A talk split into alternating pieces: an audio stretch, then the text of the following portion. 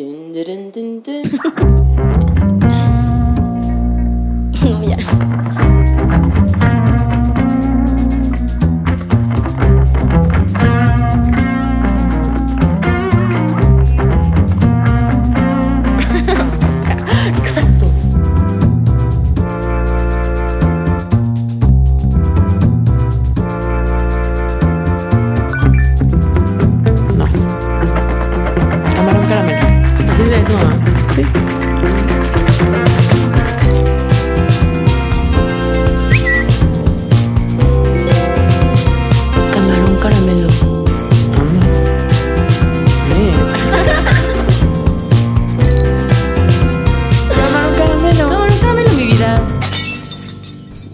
Bienvenidos al primer episodio de este podcast. Yo soy Adela Char. Y yo soy Adriana Jamuy. Adriana y yo llevamos como tres años siendo amigas y lo que ha caracterizado nuestra amistad es que empezamos una plática y no nos callamos nunca. Sí, como que dentro de estas pláticas larguísimas, obviamente mucho acaba siendo mamada, pero mucho nos acaba haciendo mucho sentido. O decimos como, ay, espérate. Hubo, hubo algo que dijimos ahí en esa conversación de cinco horas que estuvo muy interesante. Claro, llegamos como a alguna conclusión que nos gustó, pero también la cosa es que no tenemos miedo de decirnos nada. Exacto. Hemos creado a lo mejor un espacio en el que ni yo me siento juzgada por ti ni tú te sientes juzgada por mí y nada más tratamos de llegar al fondo de las cosas. Totalmente. Y, y creo que es lo valioso, o sea, justo viviendo en esta sociedad donde todo el mundo como que se está viendo en redes sociales y qué está diciendo y de qué bando, a qué bando perteneces y qué posición política eh, apruebas y qué religión eres. O sea, como que todo el mundo está como muy al pendiente de cómo se está proyectando. Entonces, eso creo que nos ha hecho como callarnos un poco más lo que realmente pensamos por miedo a ser juzgados o catalogados de cierta forma. Entonces como que aquí tú y yo creamos un espacio de, güey, di, di lo que sea y no te voy a juzgar. Hay que platicarlo, hay que llegar al fondo de todo. Sí, eso está muy interesante porque creo que nuestra interacción con el mundo como sociedad o, o la generación que a nosotros nos toca, bueno, que cabe mencionar que yo soy como nueve años más grande que tú, pero, pero creo que en el mundo donde vivimos, en el círculo donde nos movemos, vemos que la gente tiene mucho miedo de decir algo que pueda ser políticamente incorrecto y como que todo el mundo anda con mucho cuidado de lo que dice, pero eso como que resulta en que a veces usas palabras de los demás o palabras que ves en redes sociales para explicar tu propia postura y de repente eso te provoca que no pienses en tu propia postura, o sea, nada más como que la adoptas Claro. de alguien más. Y también esto, o sea, está chistoso porque ahora que dices que nos rodeamos de gente o vivimos en una sociedad donde la gente como que no habla libremente, pero también por otro lado eh, gritan, o sea, gritan su postura. Pero como dices, ya tal vez es una postura que está muy prefabricada. eh, o sea, no hay un diálogo interno de, ok, están todas estas cosas que se están presentando en el mundo, pero yo cómo las voy a digerir y cómo las voy a volver a sacar de una forma genuina y como a mí me funciona o como yo lo entiendo. Claro, claro, se crean como ciertos bandos. Entonces, si yo opino una cosa y tú me dices lo contrario, entonces te vuelves mi enemigo y te tengo que gritar que estás mal. Y así nos están educando, o sea, yo, yo totalmente me... como que me veo reflejada en esa actitud, o sea, yo apenas estoy ya realmente haciendo un trabajo súper consciente de, güey, nadie es tu enemigo. Porque yo era muy así, de como, no, no, a ver, espérate. O sea, de que siempre uso esto de referencia, pero cuando me encantó, cuando me traumé con Duncan Trussell y The Midnight Gospel, y que yo, no, no, no, este güey está cabrón, y de repente lo veo por primera vez hablando con Joe Rogan en un podcast y veo que tiene una gorra que dice I love Jesus. Y yo, sí me acuerdo que vi eso y yo, no, espérate. Y, y, e inmediatamente fue cuando dije, ah, no, pues así, güey. O sea, la gente puede creer lo que, lo que quiera y no significa que tú a huevo ya lo tienes que catalogar o tirar a la basura o enaltecer o poner en, en un pedestal. Simplemente es un humano más. Es que además, y creo que lo hablábamos el otro día, o sea, tú creas una persona de ti misma en la cual eres agnóstica o eres atea, ¿no? Y, y ya, tú estás segura de que eres eso, porque pues a lo mejor, como pasó en nuestro caso, salimos de una, una comunidad que tenía una religión, que era la religión judía, y entonces ya nos costó el suficiente trabajo llegar a decir, ¿sabes qué? Yo no creo en esto. Y creo que para ti o como para mí ha sido como una salida del closet, literalmente, como de, bueno, no literalmente, figurativamente, Sí. pero una salida del closet de de repente decirle a, a la familia, sabes que yo no creo en todo esto que me enseñaste desde los dos años, pero entonces te empieza a gustar Duncan Trussell, por ejemplo, y es una persona que cree en Jesús o en el cristianismo y te hace cortocircuito porque tú ya te construiste de una manera muy fija y como profunda para ti tu identidad de, de no ser religiosa o de no Sí. creer en Dios. Y entonces. ¿cómo puede ser? Nos hacemos bolas por querer tener una idea tan definida de nosotros mismos. Estoy de acuerdo. Pero ya que estamos hablando de esto, ¿por qué no cuentas un poquito de, de ese background del que venimos? Sí, bueno, eh, yo soy Adele, tengo 33 años y eh, nací en la Ciudad de México eh, dentro de una familia judía que pertenece, bueno, más bien, que viene de Alepo, Siria. Mis bisabuelos llegaron de Alepo hacia México y entonces la comunidad, en el momento en el que yo nací, estaba como bastante establecida, o sea, tenía instituciones, tenía escuelas, entonces a mí me tocó estudiar pues desde los 2 a los 18 años en una escuela judía donde aprendíamos hebreo, donde aprendíamos religión judía, Torah y además una comunidad bastante conservadora en ideas y en tradiciones. Y creo que era como ya una cosa dada el hecho de que creyeras en Dios o el hecho de que creyeras en todas estas historias del Antiguo Testamento como de los judíos siendo esclavos en Egipto y la entrega de la Torá y todas estas cosas. Pero no nada más eso, sino que había muchos como códigos sociales que eran un poco implícitos, no es como que la gente los estaba diciendo, pero siento que los absorbías desde que estabas, desde que estabas chico, ¿no? O sea, desde yo en la escuela, escuchando a mis amigas, como darle prioridad a unas cosas más que a otras, darle prioridad a lo mejor a casarte y a formar una familia, más allá que estudiar una carrera o tener una profesión que te lleve a viajar por el mundo, o sea, siempre sentí como un poco un límite aunque sí vengo de una familia en la que mis papás fueron muy abiertos en la manera en la que me educaron. Sí, está, está muy fuerte. O sea, a mí me tocó vivirlo diferente. Porque, mm, bueno, ¿qué es lo curioso? Porque lo viví muy diferente, pero creo que eso mismo te explica lo imponente que puede ser como estas formas de vida, es- esta, esta mentalidad que aunque mi familia directa, o sea, mis papás y mis hermanos, siempre vivimos más alejada de la comunidad, por el simple hecho de pues tener una familia muy grande de muchos tíos y muchos primos, siempre tuve excesivamente presente esa misma mentalidad. Mi familia es como deportista. Creo que para, mi papá siempre tuvo muy claro que, que la disciplina y la disciplina, o sea, en el deporte, quería como que sea una parte fundamental de nuestro crecimiento y aprendizaje. Y él decidió no meternos a una escuela judía. Como que él tenía esta sensibilidad de decir, no quiero que mis hijos crezcan en una burbuja tan burbuja, o sea, ¿sabes? Entonces quiero que vean un poco más del, de lo que hay afuera y nos metieron a una escuela eh, americana.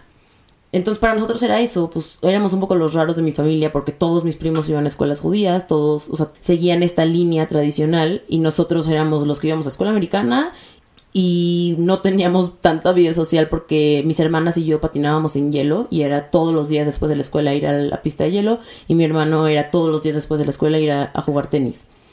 Corte a que tengo siete años y nos mudamos a Estados Unidos, pues principalmente para que todos podamos como desarrollarnos en nuestros deportes, pero ya de una manera mucho más profesional y, de alto rendimiento. Entonces sí, eh, mi escuela fue la pista de hielo y mis amigas, mis amigos eran mis hermanas y los patinadores de hielo y así fue, o sea, mm, nos movimos como en dos estados diferentes de Estados Unidos, pero estuve allá desde los 7 hasta los 18 años entrenando todo el tiempo y compitiendo internacionalmente por México. Entonces me tocó mucho como ver el mundo, siempre desde una posición de atleta, o sea, siempre iba a competir o iba a las competencias de mis hermanas o a los torneos de mi hermano. Entonces siempre era con esta identidad de atleta, pero la verdad, para mí, o sea, sí, sí entiendo como ese valor de, no mames, que tengo 11 años y estoy yendo a Corea porque me gané ese premio de una competencia y me fui sola a Corea con la, con la Federación Mexicana. Entonces, te digo, nunca fuimos como religiosos, pero sí, siempre teníamos eh, cierto nivel de tradición y sigue- seguimos teni- teniendo. Entonces los viernes siempre cenábamos juntos, empezaron a tener la regla de que los viernes no podíamos salir, pero cuando empiezo a ser adolescente y ya quiero empezar a salir con niños, empieza el tema de, ah, no, eh, también creo que sí, mejor sal solo con judíos. Entonces ahí es cuando yo empiezo a sentir como esta presión de la comunidad que no, yo no estaba sintiendo antes porque pues no vivía ahí. Yo lo que quería explicar es que sí, al ser una minoría, no nada más la comunidad judía árabe, sino en general la comunidad judía en México, que creo que hoy en día no pasa de 60 mil personas, se volvió muy fácil o, o se volvió a lo mejor como la respuesta ser muy cerrados y como crear nuestro propio mundo adentro Sí. de México, ¿no? Sí. Entonces, nuestros propios suburbios, nuestras propias colonias, nuestros propios restaurantes, tiendas, escuelas, o sea, y tanto para ti como para mí, sí es necesario, pues, no nada más no hacer esas cosas o no, no caer como en esos patrones, sino que sí hay un momento de separación, o sea, hay un momento de rompimiento. Totalmente. Ubico perfecto ese momento donde dices, no, güey, pues aquí, de aquí no soy y no voy a hacer. O sea, como que buscar tus caminos para obtener lo que quieres, ya sea eh, salirte de tu casa para vivir sola, que fue lo que a mí me tocó hacer ni siquiera tan chica, o sea, a lo mejor a los 24, 25 años, pero era inesperado en mi familia, o tener una pareja que no sea judía, y como que encuentra, vas encontrando el camino, esto toma tiempo, yo siento, pero vas encontrando el camino de hacerlo sin tener que necesariamente tener un resentimiento Claro. hacia las personas que no están aceptando ese estilo de vida, sino nada más decir, mira, yo silenciosamente voy a hacer mi Sí, vida Sí. y, y también voy a asumir las consecuencias Exacto. que vengan con eso. Pero está cabrón, exacto. Como que no está, solo estamos diciendo rompemos, pero no estamos hablando de ese proceso tan doloroso entre el, el que tú quieres vivir tu vida, pero todavía no sabes hacerlo sin tenerles rencor, porque porque al final esta es la gente que te dio la primera definición de amor, que te dio la primera definición de, de hogar, de voy a estar aquí incondicionalmente. Entonces tú te tienes que pelear con este pedo de, güey, pero pues no es cierto, no es cierto. Y mira, si yo estoy amando a una persona que no es judía, tú ya no me vas a amar. Entonces, pero, o sea, es un proceso muy cabrón. Ya sea eso, ya sea, güey, me quiero hacer un tatuaje y me vas a juzgar y me vas a literalmente como manipular para hacerme sentir como que yo no estoy viviendo mi vida de la manera correcta. O sea, pues es muy difícil tragarte esas cosas, ¿sabes? Y llegar a un punto de decir, ah, bueno, pero a la- claro, al final esta es mi vida y no todos van a estar de acuerdo. O sea, ese momento zen viene, llega después de muchos años. De muchos años. O sea, justo hablando de lo del tema de, de la identidad y qué es la identidad para nosotras, creo que esto, ¿no? O sea, al salir de una comunidad cerrada, cualquiera que ésta sea, o cualquier círculo cerrado, ¿no? Uno tiene la necesidad, y bueno, no nada más saliendo de una comunidad, o sea, creo que en algún momento de la vida uno va a tener la necesidad de definirse y de decir quién soy yo, pero hasta lo platicábamos el otro día que nos dio risa, como pensar en que algo tú dijiste de, de que cómo soy yo, como de que no, no me agarro tanto de las cosas.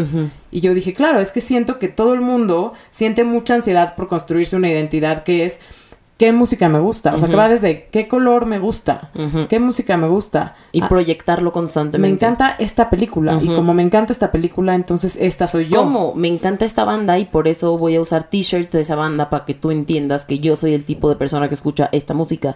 Exacto. Todo el mundo tenemos como esa necesidad de, de expresión, pero mira, me encanta esta palabra. O sea, para mí es como, ok, exprésate, pero no necesariamente todas esas cosas son tu identidad. O sea, yo como que al pensar en este tema, lo primero que pensé, no sé si es un pensamiento original mío, porque al final pues es una idea que viene del budismo, pero es como la identidad es una ilusión, o sea, es una ilusión que nosotros nos estamos haciendo, sobre todo el hecho de que existe una identidad fija. Mm.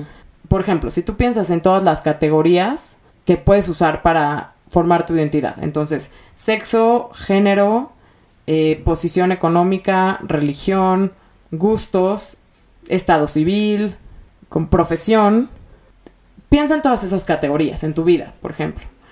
Y piensa si han cambiado tu relación de Adriana con esas categorías, si ha sido la misma a través de los años. Claro. El hecho de que tú digas, soy mujer, que mujer pues es una palabra. ¿Qué significó para ti ser mujer a los 5 años? ¿Qué significó ser mujer para ti a los 10? ¿Y qué significó ser mujer para ti a esta edad? Totalmente. ¿O qué significó para ti ser judía a los Claro. a los 10 y qué significó Claro. a esta edad. Entonces, si todas esas cosas no son fijas, ¿cómo tu identidad podría ser fija. No hay forma.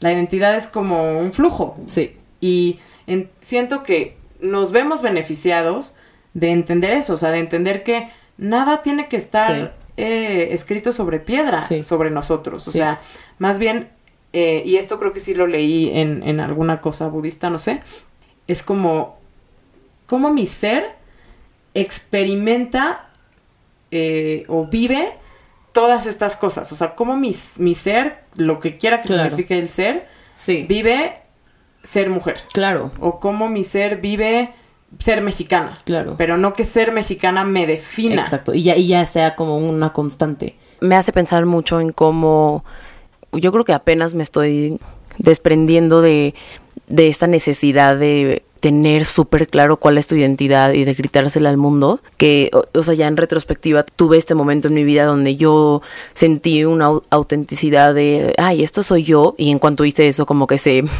ya sabes, se, se rechazó por completo dentro de mi familia y entonces por esa misma razón sentía más necesidad de gritarlo porque era como no soy yo y, y tengo que pelear para que valides lo que soy entonces entiendo que por esa parte para mí sí era como no entonces mi identidad tiene que ser una constante y tiene que ser loud y tiene que ser in your face ya sabes ahorita ya estoy en otro- ya estoy en el punto donde ah no no no ya ya que ya no tengo tanto rencor y ya no busco respuestas tan o sea ya no busco respuestas afuera de tan afuera de mí y ya no busco una verdad o culpar a alguien para yo entender la verdad ya que estoy en este como nuevo camino ya entiendo como ah no güey date dos date dos para como dices que tu que tu identidad sea un flujo para justo tener más más de qué agarrarte, o sea, y más en qué, más en qué creer, y más en qué ser feliz, y más en qué emocionarte, y más en qué inspirarte.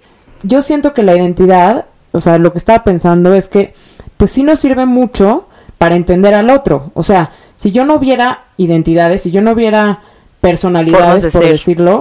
¿cómo es que yo me acordaría cómo eres tú? Totalmente. A, a diferencia de cómo es mi amiga de la universidad. Y ya como, eh, o sea, en ese mismo tema, ¿cómo soy yo? Yo también sé que soy como soy porque mi amiga es como es, ¿sabes? Sí, Porque pero mi la- papá, porque mi hermano, porque... Exacto, en relación al otro. O sea, creo que para eso sirve. Sin embargo, sigo pensando que es un prejuicio. O sea, sigo pensando que la idea que yo tengo de ti es mi percepción de ti. Y de alguna manera es un prejuicio. o sea, porque, claro, porque te estás limitando. Eso es lo que yo Sí. siempre he sentido. Que definirme me limita. Sí. Y entonces a mí me gusta como decir, ok, me voy a llevar al límite de algo. ¿Para qué? Para romper con esa idea que yo tengo de que yo no puedo hacer tal cosa o de que a mí no me gusta. O sea, te lo he dicho hasta con la comida. Si, si yo digo, y esto también es parte de, la, de, de nuestra falsa construcción de la identidad. Si yo digo, no me gustan las alcaparras, ¿qué, qué es- quiere decir eso? No, a huevo que me van a gustar y me las voy a tragar ahorita. Igual y la primera vez no me gustan, pero la segunda sí. O sea, ¿me Oye, entiendes? tranquila, Como- eh, o sea, no, no te las que, te las puedes, o sea, lentamente, no quiero que te ahogues tampoco. Sí, o sea, o sea, parece un ejemplo muy tonto y, y como que dices, pero ¿por qué tienes la necesidad de no limitarte? Sí. No estoy segura por qué la tengo. Creo que no, o sea, yo como que llegué en algún momento a la conclusión de que no tenemos que luchar por ser únicos, porque ya lo somos. Mm. Entonces, no, ¿qué, ¿qué estás buscando acá? O sea, ¿qué estás buscando en todas estas definiciones? Para Claro. mí son limitaciones. Yo ya me despierto cada día y soy yo. Y las cosas que me pasan, me pasan a través de mí whatever that means, porque no, no estoy segura qué significa, qué, qué quiere decir o qué envuelve cuando yo digo mí o Mm, yo o mm.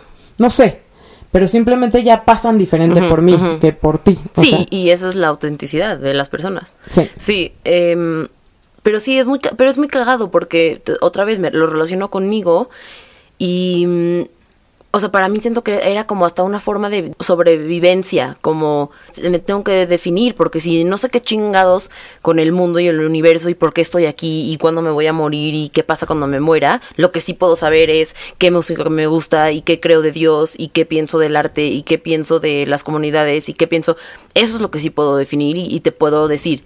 Entonces suena como algo, ah, pues como que tiene sentido, pero no, no hasta que ya vives de esa forma, pues unos cuantos años y te pasan cosas como mm, que, te- que ves que no estás tranquilo, al final estás tranquilo porque si algo te atenta con esa como definición que tú ya pusiste, te tienes que replantear todo, Todo. otra vez. Perdí una de mis mejores amigas que, o sea, no, no importa tanto por qué la perdí, pero, o sea, pero me pasaba mucho con ella que al final era como, no sé, como que ella actuaba de cierta manera y para mí me costaba mucho trabajo como, no, no, pero ¿por qué actúas así? Yo te conozco perfecto y, y tengo esta definición de ti que eres mi mejor amiga, entonces todo tiene que fluir y yo no entiendo cuando te portas un poquito egoísta. En vez de decir, güey, pues es humana, mejor no catalogues, mejor no pongas definiciones y vive día con día, ¿sabes? Sí, o sea, creo que está en ti en esos casos aceptar o no aceptar a la Exacto. persona. O sea, decirle tal vez me molesta esto de ti, pero últimamente, pues, o la aceptas o no la aceptas. Exacto, exacto. Pero te digo, hasta que, hasta que no vives como pasas por esas experiencias. Otro ejemplo, como yo diciendo, gritándole a mi familia, o sea, gritar es un como un decir, pero llegando con mi, sabes, bandera de soy auténtica y esto es lo que soy y me vale verga lo que piensen. Llegar así con mi familia, pensando que eso me va a hacer sentir bien, y de repente es como, güey, sigo infeliz. ¿Por qué? Ah, porque te estás peleando, porque no estás en paz, no, no estás aceptando que tú eres quien eres y que ellos van a seguir siendo quienes son y ya no pelearte. No, seguía tratando de, de cambiar las cosas, de que acéptame porque a huevo acéptame y dime que me, que me amas así, cuando hasta que dije, ah, pues no te tienen que decir eso, güey. Ellos son humanos igual que tú, ellos tienen eh, definiciones o tienen sus propias definiciones, tienen sus propios pensamientos y su propia mm, libertad de tener un prejuicio de ti, igual como tú lo tienes de ellos. Entonces como que hasta que no te pasan, pero hasta que no te pasan estas cosas de, ay, se supone que estoy haciendo las cosas bien, entre comillas, porque no estoy cómoda, porque te estás poniendo muchos pinches límites, güey, déjate de Muchos definir. límites. Ajá. Y yo como que digo, la verdad, qué rico ser impredecible. Sí. O sea, impredecible para mí misma y para los demás.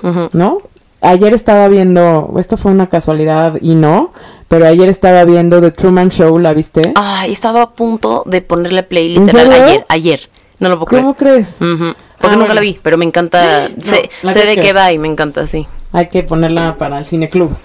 Pero sí, o sea, ayer la puse y bueno, o sea, espero no spoilearles a la gente que no ha visto esta película que salió en los noventas, pero Toda mamona, de que igual ya se tardaron, sí, de pendejos. que 30 años después, Exacto. este, spoiler alert. ayer estaba viendo The Truman Show y como que hubieron varias cosas que me llamaron la atención porque, o sea, bueno, a él le construyen un set y él vive dentro de ese set, pero no lo sabe. Él es parte de un programa de televisión desde que nació y, y ya le ponen unos papás que son actores. Bueno, le construyen un mundo, un set literal de actores. Que bueno, de repente a lo mejor se borra un poco la línea de, de qué tanto eres actor o no, si eres su papá o eres su mamá, porque Claro. literal pues estás ahí con él creciendo y todo, ¿no? Cuando él se empieza a dar cuenta de las cosas, o sea, cuando él como que pasan cosas raras y empieza a notar que algo no está totalmente bien, eh, hay un momento en el que él empieza a retar pues la naturaleza de ese mismo lugar. Entonces, hace cuenta, todos los días él tiene sus rutinas, es un vendedor de seguros, va a la oficina y entonces ese día, o sea, y justo su oficina tiene como de estas eh, revolving doors. Entonces tal cual como que entra y pum, da la vuelta 360 grados, sale y va a otro edificio. Y en el otro edificio la gente anda como medio raro, o sea, pues lo, lo sacó, lo sacó a todos de, de su normalidad y dice, a ver, voy a agarrar, voy a tomar el elevador de este edificio al que nunca ha entrado. Entonces, como que le tratan de tapar un poco la, la visión o algo, o sea, alguien se le atraviesa o así. Cuando abren las puertas del elevador atrás hay como un backstage. Wow. Pero un poco como que yo digo, claro, cuando tú, o sea, igual que él, le, le construyeron un mundo y una mentira, es muy equiparable a lo que vivimos nosotros. Nosotros también nacemos y nos construyeron un mundo y una mentira. O sea, nos construyeron un mundo específico de cómo es tu familia, dónde vive, Claro. cuáles son sus costumbres, cuáles son sus Claro. gustos. Y entonces cuando tú empiezas a decir, no, pero ¿sabes qué? Yo no me voy a despertar a las 8 de la mañana y voy a ir a mi trabajo. Voy a hacer otra cosa. ¿Qué otra cosa? ¿Quién sabe? Pero la voy a hacer para descontrolar un poco como las, las variables que hay a mi alrededor. Claro. Y de repente encuentras algo que no hubieras encontrado. O sea, él, bueno, él encontró, eh, ¿cómo decirlo? Como las, como que se le vieron los calzones, como decimos en, en cuando, bueno, porque yo trabajo en cine. Se le vieron los calzones a su producción, ¿no? Porque vio literal, pues, el backstage. Pero ¿por qué no ver un poco el backstage De la vida. Totalmente. o sea, Sí. porque estamos tan, vivimos tanto en sociedad que no nos permitimos salirnos del guion. Yo entiendo perfecto lo que te refieres cuando dices como la mentira en la, en la que nacimos, pero si lo quieres decir de una manera no tan cínica, pues ah, no es una mentira, pero sí es una verdad que es construida por dos personas que son tus papás, que ellos construyeron su verdad a través de la verdad de sus papás y, y etcétera, etcétera, etcétera. O sea, al final es como no hay una verdad. O sea, en- Exacto, no hay una verdad absoluta. Exacto. Eh, pero sí está muy cabrón, eh, pues sí, como tener un hijo y decirle eso. Pues, o sea, pero, pero sí está chido decir, oye, pues yo creo esto, pero también te vas a enfrentar con un chingo de cosas. Y Como dices, te- ten, o sea, ya que vayas creciendo, sí ten esta como curiosidad, bueno, está muy Curiosidad chingón y- tener, o sea, tener esta curiosidad de querer ver el backstage de la vida. Pero, Sí, pero el sí- backstage de tu propia burbuja, De ¿no? tu propia burbuja. ¿Dónde termina? pero requiere muchísimo valor porque te estás enfrentando a que no hay una respuesta, o sea, y a que no hay una estabilidad y que tú la tienes que, que encontrar dentro de ti. Totalmente, y como sucede en la película, porque sucede de muchas maneras, vas a encontrar muchísima resistencia. Y no estoy diciendo aquí que hay que dejar de trabajar, o sea, todos tenemos responsabilidades que cumplir, me queda clarísimo. Mi punto es, ¿qué pasaría si de repente te das chance un día de cambiar tu rutina o de cambiar lo que crees que es totalmente fijo, solo para ver qué pasa y cómo te sentiste ese día? Solo para ese día tal vez no tomarte tan en serio. Y a lo mejor me desvío un poco del tema de la identidad, pero creo que, o sea, creo que se relaciona porque la ilusión es pensar que lo que te hace a ti tú son todos estos factores que en realidad son externos, o sea, Claro. quizá el hecho de que seas mujer, pues no, no es externo, pero sí es externo lo que significa ser mujer Claro, en esta sociedad. totalmente, totalmente. Porque si naces mujer en otra, tu relación con ser mujer es otra Sí. cosa. No, y creo que es muy valioso lo, lo que dijiste hace rato, que al final lo que nos hace auténticos y únicos es ya las cosas que neta no podemos ver con nuestros dos ojos, que es como cómo tu mente está procesando la información, ¿sabes? Cómo, o sea, cómo sueñas, cómo te formas frases en la cabeza, Sí, todo, todo eso que está, que es lo más como escondido. Sí, como inconsciente. Y no tienes que luchar para ser única en ese sentido. O sea, no tienes que hacer nada. No, Como que te da cierta libertad, obviamente, y, y paz pensar como, sí, está padre que me guste esto y que yo creo en esto y tener como cierta, pues sí, como cierta contundencia en las Eh, cosas en las que crees. claro. Pues eso nunca es malo. no, no, y bueno, y eso es parte de lo que nos hace sentir vivos, Sí, y que está nada más cabrón, estar consciente que puede cambiar. que puede cambiar, claro. Y que ojalá que cambie porque eso quiere decir que aprendiste algo. o más allá como de que aprendiste algo, que estás evolucionando como Sí. humano, güey, o sea, que no te estás quedando estático. Exacto. Te va a encantar eh, este ejemplo que Chabela Vargas nació en Costa Rica, Ajá. pero ella decía que era mexicana y cuando le preguntaban por qué su respuesta era, pues porque los mexicanos nacemos donde nos da la rechingada me gana. me encanta. Y es como, bueno, ella adoptó esa identidad y no se puso a pensar, es que yo no soy mexicana porque no nací aquí, entonces no puedo decirlo. No, yo puedo decir lo que yo quiera. She said, no soy de aquí ni soy de allá, no tengo edad ni, Ni por, venir. Claro, pero ahora ya, ok, aterrizando este tema tan increíble que suena en teoría, regresa a esta sociedad donde, güey, más que nunca lo que eres no solo te determina, en muchos casos también ya te, o te lleva a la chingada o te da una plataforma. Si eres mujer, ya tienes esta plataforma de feminismo donde puedes gritarle a un hombre porque es tu momento para gritarle al hombre. Si eres hombre, es tu momento de cuidadititititito como hablas de las mujeres porque te podemos correr de, de tu trabajo por, por, por no saber cómo actuar con esa nueva ola de feminismo. ¿Me No, entiendes? Totalmente. Y, o sea, qué bueno que lo aterrizaste porque siento que, claro, o sea, claro que estamos determinados por muchas de las cosas que nos tocó ser y también hay un, un marco legal, ¿no? Como en decir, soy mexicana y soy ciudadana de aquí, soy mujer, soy soltera, soy casada, o sea, como que Sí. todas esas variables sí tienen un efecto en nosotros. La creencia a la que tú te, con la que tú te alineas o no, hoy en día creo que tienes razón, tiene muchísimo peso Muchísimo. y, y, y te puede, como dices, te puede hacer como pelearte con alguien o que alguien te cancele Claro. o lo que sea.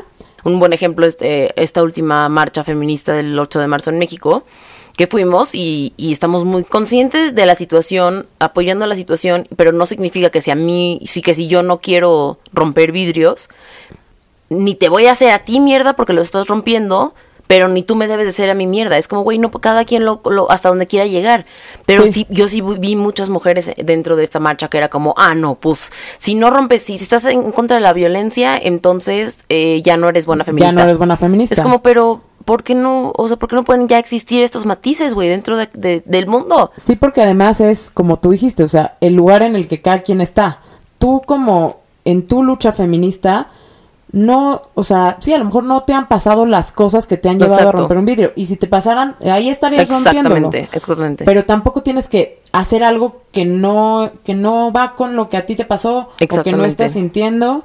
Y también, si, si, si te llama como apoyar a tus compañeras y romper ese vidrio, vas y lo rompes. Pero Exacto. no hay, no hay que descartarnos como personas por una cosa o por la otra, ¿no? Ujú. Como que hay que entender que cada quien viene desde su muy particular eh, experiencia. contexto. Ex- Sí, y al final es como lo único que está en tu control es tomar una decisión, güey. Toma la decisión. ¿Quieres romper el video? Rómpelo por ti y por lo que tú crees que significa eh, romper un vidrio. Y si no lo quieres romper, toma la decisión de no romperlo. Pero es, hoy en día, o sea, regresando al tema como de, de este demonio que rondea en las redes sociales y que nada más repetimos lo que, lo que dice, que ese es como un, un concepto que sacó a la luz Conner Habib. Pero creo que respondemos mucho más en base a lo que la mayoría de la gente está diciendo en Twitter o Instagram, en vez de responder en cuanto a lo que sentimos y pensamos realmente. Exacto, a mí eso es lo que me preocupa, como qué tan adormecidas están nuestras mentes Exacto. individuales. Exacto. Porque en parte vivimos como en la era en la que buscamos la individualidad, pero por otro lado, pues nos estamos dividiendo de repente en dos o en tres, o sea, en, en grupos grandes de creencias, sistemas de creencias donde si no crees exactamente todos estos estatutos, estás fuera Exacto. o eres un traidor. Exacto. Y no tendría que ser así. O sea, entiendo que los movimientos necesitan cierto Extremo. grado de. Sí, o sea, cierto grado de fuerza y de convicción. No niego eso. Pero sí creo que a cada quien nos toca estar en diferentes lugares de, Por- porque luego... de ese círculo. Porque luego va pasando que, o sea, e- entre más miedo tenemos a, a ser cancelados, como dices, como ser cancelados o ser juzgados por no alinearnos con absolutamente todos los, los puntos de ser feminista o, ya sabes, como ser tal, tal vez por ese miedo empezamos como a convivir de una manera menos y menos genuina. Entonces, ya que estoy aportando, si solo estoy aquí diciendo que apoyo la violencia por miedo a que me cancelen, no, pues yo prefiero ser honesta contigo sin echarte a ti mierda, güey. O sea, respetando la, respetando las decisiones de, de todos, pero, o sea, es como, güey, según yo aporto mucho más al mundo si estoy siendo ge- genuina y honesta conmigo misma y con los demás. Sí, y si no tengo miedo al diálogo. Exacto. O sea, miedo al diálogo, miedo a hablar de todos los temas desde el punto de vista que los tengamos que hablar y, y sin miedo a, a equivocarnos, tampoco, sin miedo a contradecirnos, que es lo que también estábamos diciendo que, que queremos que sea parte del podcast. O sea, ¿no? Como yo vengo aquí y, y les ofrezco mi apertura, o sea, Sí. mi, mi no alinearme con algo Sí. para ver qué sale. No quiere decir que lo que salga de mi, de mi boca es la verdad. Pero, bueno, y como dices, ¿no? O sea, regresando al tema de, después de tres horas, regresando al tema de por qué hacemos este podcast, siento que no solo llegamos, o sea, porque en estos tres años de amistad creo que no nos hemos callado diez minutos en total, no, Sí, no. o solo las horas que dormimos, ya sabes. Pero, o sea, tuvimos que llegar a este punto donde las dos entramos en este nuevo como camino de vida donde realmente entendimos y aceptamos que la verdad no existe para poder decir con esa idea de que la verdad no existe, hay que empezar a hablar, ¿sabes? Sí. Abiertamente y ya como más, pues sí, al, al público y con la gente y... Sí, con la idea de que la verdad no existe y de que tal vez no hay algo totalmente correcto o incorrecto, empezar también a explorar. O sea, Sí. si nosotras siempre fuimos, o sea, yo creo que haber tenido que romper con la religión judía o con todo lo que eso conlleva, nos hizo también unas personas, o por lo menos a mí, sí, yo creo que a ti también, o sea, nos hizo personas muy escépticas, ¿no? Como de, no, pues, si yo no creo en Dios, entonces, ¿por qué voy a creer en los signos del zodiaco? ¿O por qué voy a creer en eh, la meditación, por decir algo? Exacto. Cualquier cosa, ¿no? Yo tuve mi época en la que fui muy racional, muy terrenal, pero claro, era como una respuesta eh, tesis, antítesis, síntesis. O sea, la tesis era ser judío, la antítesis fue ahora me voy con lo puramente racional que yo pueda tocar Claro. y tengo que llegar a una síntesis que sea no. Claro. Estoy bien, estoy abierta, estoy receptiva Es de quitarte el límite. a, a las cosas y, y no, no es como creo fervientemente que si soy Sagitario tal cosa, pero tampoco me molesta tener la información ahí. Totalmente. Y cómo... No me resta, me suma. Claro, y como, o sea, justo lo vi este año. Este es el primer año que realmente ya empecé como a... En abril fue como Pesaj, ¿no? Que es como una fiesta muy importante. Y fue la primera vez que eh, no, o sea, escuchaba, siempre me lo repiten, cada año repiten de qué se trata y la historia, de que no sé qué, y de que partió el mar, y, y siempre me pasa por un oído y me sale por el otro, pero ahorita fue como, no, espérate, ya, con esta nueva actitud de, güey, ya no te pelees con el mundo porque existen un chingo de verdades, entre comillas, entre comillas, lo, lo escuché y hasta dije, oye, qué historia tan chingona. Sí, tiene sabiduría, tiene sus metáforas, puedes aprender de eso. Entonces ya después de yo pasar por mi tesis, antitesis, ya estoy en el punto donde, oye, qué, qué cagadas historias del, del judaísmo, qué chingón, güey. Y ya puedo mantenerlas en mi ser sin tener que pe- ni pelearme, ni arraigarme a ellas, nada más que estén, que estén Ahí como en referencia. están. A huevo, güey. Y son parte de tu cultura. Claro. Y sí, algo hay en ti de, de eso, ¿no? Hay una parte de Moshe en mí, Sí. porque suena... ¿Qué parte? Exacto, ¿qué parte? Porque de lo que me cuentan suena bastante sexy ese hombre. Sí, no, no, no, era el fuego. O sea, Güey, partió el puto mar. partió el mar, se le apareció Dios en un árbol. Y nos sacó de Egipto. llamas, nos sacó de Egipto. Ese hombre sabía Oh. lo que estaba haciendo. ¿Qué te gusta? Era tartamudo. ¿Qué opinas de eso? No, pues siento que, no sé, yo siento que si lo hubiera amado con todo y su, con, con ese, Sí. Como hasta siento que le daría como un twist sí. chido. Yo lo visualizo sexy totalmente. No, también. totalmente. Pero aparte tenía su temperamento, ¿sí sabes? Oh, sí, y lo castigó Dios muy fuerte. Sí, sí, sí. Él se enojó. Porque des- Se enojó. después de 40 días y 40 noches que estuvo recibiendo la Torá, va bajando con las tablas y ve a estos, a todo el pueblo haciendo un ídolo. Y en el judaísmo no se permiten los ídolos. ¿Por eso lo castigaron? Pues es que tiró las tablas. Ah, Y las rompió. Ah, por tu por temperamento. Sí. Eh, todo esto era para llegar a la tierra prometida, Exacto. que es la tierra de Israel. Sí. Entonces él abrió el mar, el todo, y no lo dejó pasar, él se quedó afuera. No sé si ahí también lo mató. Israel, qué, Qué bonito es Israel. Israel, Israel. Un saludo, un saludo, bailaré. un saludo bien apretadito para el delfín hasta el fin. Sí, y la Wendy Zulka.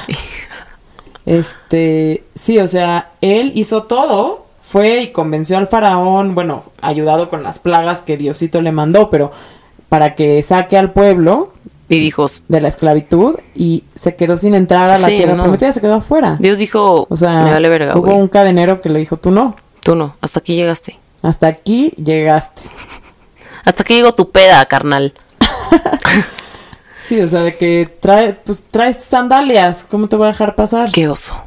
O sea, aquí es de mocasín. Estás en el Censar con los bosques, papi. Exacto, exacto. Es como, o sea, Israel es como el censo. No, bueno, sí, Eso estaría bueno, sí estaría bueno entrar en eso. es como el censo. Es exclusivo, eh, nada más en ese sentido. Es exclusivo y está lleno de judíos. Y, y- y católicos. Y cato sí, exacto, exacto. Es un lugar en el que Privilegiados. todas las religiones, así como Israel. Qué bonito o es Israel. Palestina, como le quieran decir. No, no, aquí no hay, no hay ofensas al respecto.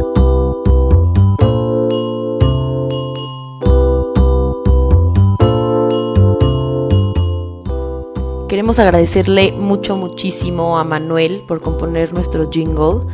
A él lo pueden encontrar en Instagram como arroba licenciado Domínguez. Y también a Polychrome Records por hacer la mezcla y el máster. A ellos los pueden buscar en Instagram como arroba.